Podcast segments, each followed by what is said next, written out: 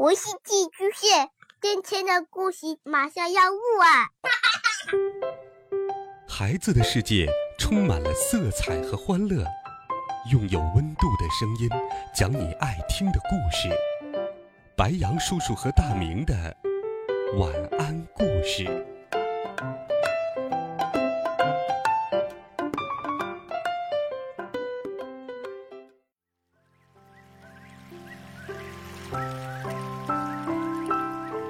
小朋友们、同学们，大家好，欢迎收听白杨叔叔讲故事。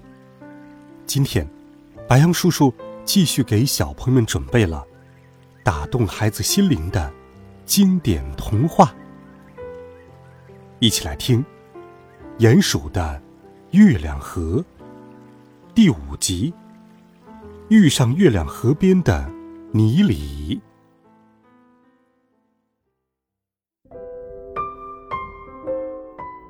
夜晚的月亮河特别幽静。月亮升得很高，圆圆的，周围只有几颗星星。米迦连续几天跟着爸爸学习挖掘，浑身都酸疼极了。月亮，你是挂在树梢，还是站在山顶？米迦这样想着。对于鼹鼠米迦来说，天空离他实在很远很远。很多鼹鼠是不会去注意天空的，它们只注意脚下的土地。河边另外一个地方，有一位小小的鼹鼠姑娘。她在对着河面说话：“月亮，你离我们这样近。”我一伸手就可以碰到你，可是每次都捞不到。她是鼹鼠尼先生家最小的女儿，名字叫尼里。她有着灰色的皮毛，身穿一条很长的绿花裙子，裙子已经洗得发白了。她把裙子挽起来，在前面打了一个结，光着腿站在水里。他的眼睛一直盯着水面，水面上有一个圆圆的月亮的倒影。很多鼹鼠是不会对水感兴趣的，但是尼里没有办法，他是到河边洗衣服的，他要洗鼹鼠全家所有的衣服。他的家里有爸爸妈妈和十二个姐姐。在他的身边，有一个竹筐，竹筐里有一大堆衣服。他的手里拎着一件衣服，浸透了水，显得很沉。突然，衣服从他手里掉落到河里，顺着水飘走了。尼里赶快去追衣服，那是他爸爸尼先生的外套啊。衣服在月亮河里飘着。一直飘到米迦的面前。哦，水里飘来一件衣服。米迦把衣服从河里捞起来。啊，这是我爸爸的衣服。尼里站到米迦面前，他用很轻的声音说话，好像怕惊动了安静的水面。米迦从没有遇到过这样小声说话的鼹鼠。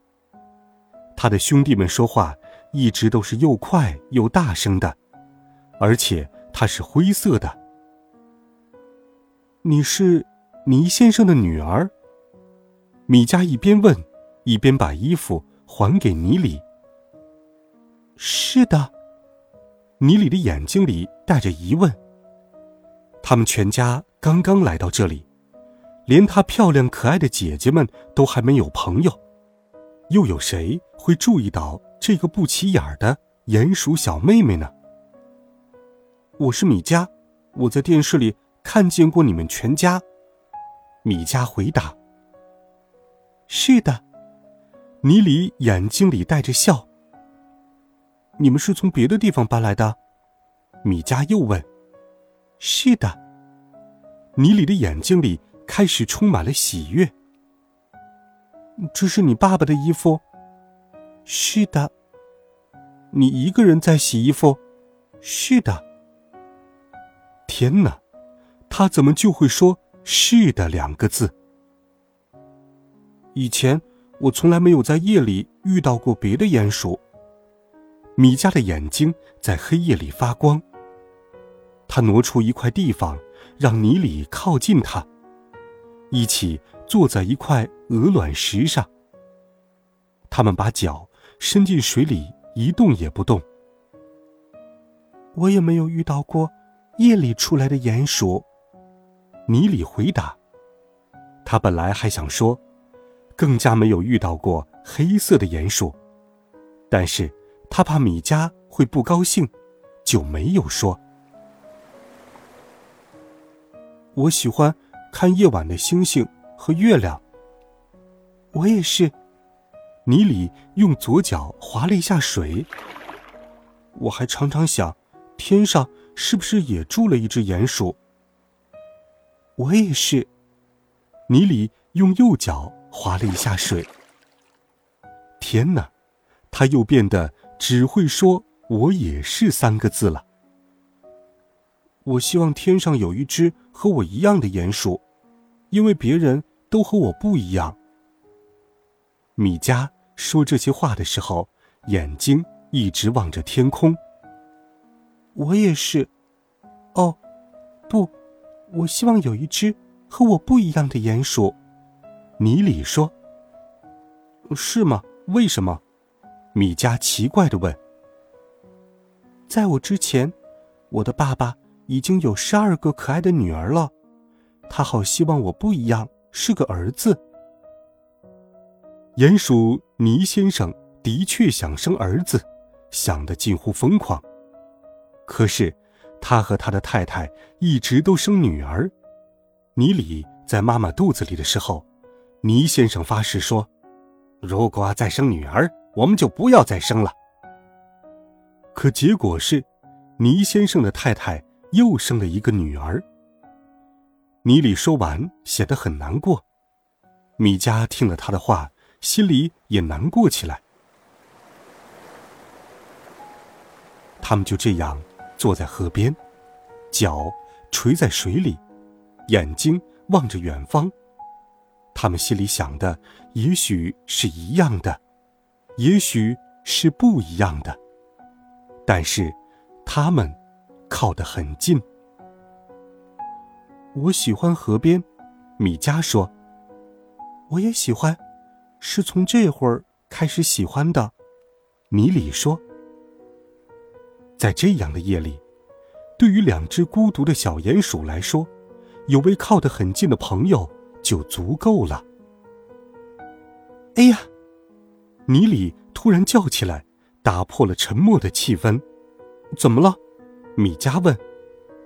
我的脚。尼里把脚伸得高高的，月光下，尼里的脚趾被螃蟹夹住了。这是一只破坏气氛的小螃蟹。米迦试着去对付这只螃蟹，但是小螃蟹很顽固。紧紧的咬住了泥里的脚不放。米迦没有办法对付夹住脚的小螃蟹，只好说：“我马上回去发明一台机器，叫做对付咬人螃蟹机。”米迦正在着急，尼里说：“不过现在已经用不着了。”他把脚伸出来，哦，这只小螃蟹大概是闹够了。或者找到更好玩的玩法了，或者是怕米迦立刻就发明出对付咬人螃蟹机来，反正已经走掉了。那好，现在我想发明洗衣机，这样你就不用辛苦的洗衣服了。米迦说：“是的，我总有洗不完的衣服。”尼里说话的时候看着米迦。他被眼前这只小小的黑色鼹鼠的话牢牢的吸引住了。他从来没有听说过鼹鼠也会有发明东西的念头。他想，不管他是不是真的能够发明那种机器，有这样的想法就已经很了不起了。